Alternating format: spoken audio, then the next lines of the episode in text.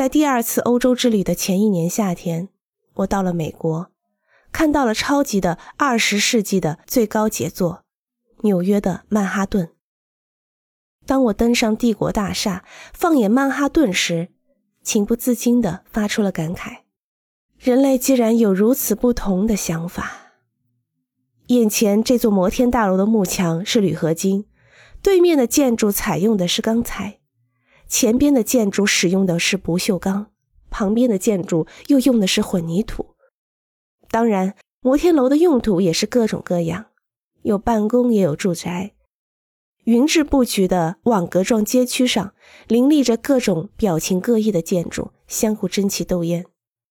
在具有普遍性的几何框架中，各个建筑都在自由自在地表现着自己。这里有著名的 SOM 设计的丽华大厦。和密斯·凡德罗的西格拉姆大厦等，虽说许多都是现代建筑的名作，但是我并没有过多的考虑哪座建筑是谁的作品。格罗皮乌斯、赖特、密斯等现代建筑的创始人留给我们的遗产，似乎都集中在这里。曼哈顿是一个只顾追求与他人差异这一人性中根本欲望的场所。个性与个性在这里相互碰撞，争奇斗艳，构成了整体上的曼哈顿。这里表现出的想法、注入的精力，都呈现出一种威慑参观者的气势。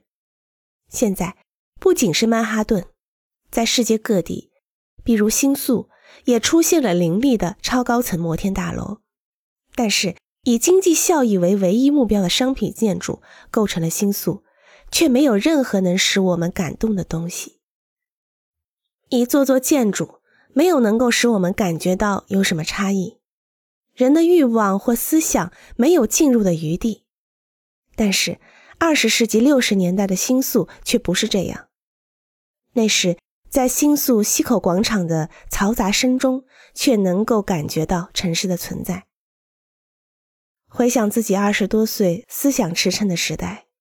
当时在新宿可以看到许多来观看的现实剧场和天井站戏剧的人们，那情形至今仍浮现在我眼前。我想，可能是那些看到六十年代安保斗争给社会带来变化，而自己却又无法直接参与进去的进退两难的人们，才会跑到这个剧场的吧。我想，唐十郎戏剧的意义也就在于是。